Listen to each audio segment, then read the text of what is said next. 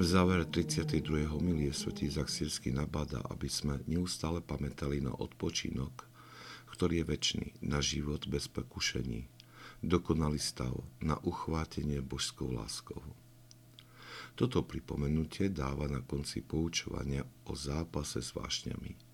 Dobre vie, že bez neustáleho pripomínania si tejto reality väčšného života človek môže veľmi rýchlo upadnúť do stavu malomyselnosti.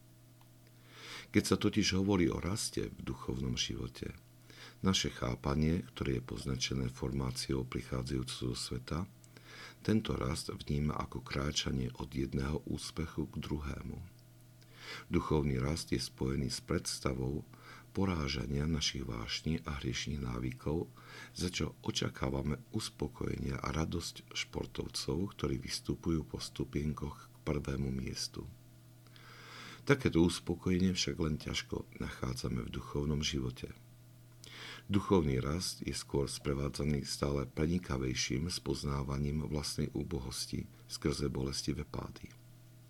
Úspech v duchovnom živote má úplne inú podobu než úspech, ktorý nám predstavuje svet. Keď nám svätý Izák Siersky pripomína, že máme neustále pamätať na väčší život, tak nám tým ukazuje, v čom spočíva úspech duchovného života, v získaní spásy. Cesta k tomuto úspechu však nevedie od jedného pozemského triumfu k druhému – ale od stále hĺbšej pokory spoznania vlastnej slabosti a chápaní našej odkázanosti na Božom milosrdenstve. Toto je stav, ktorý je živnou pôdou pre rast v čnostiach, vo viere a láske.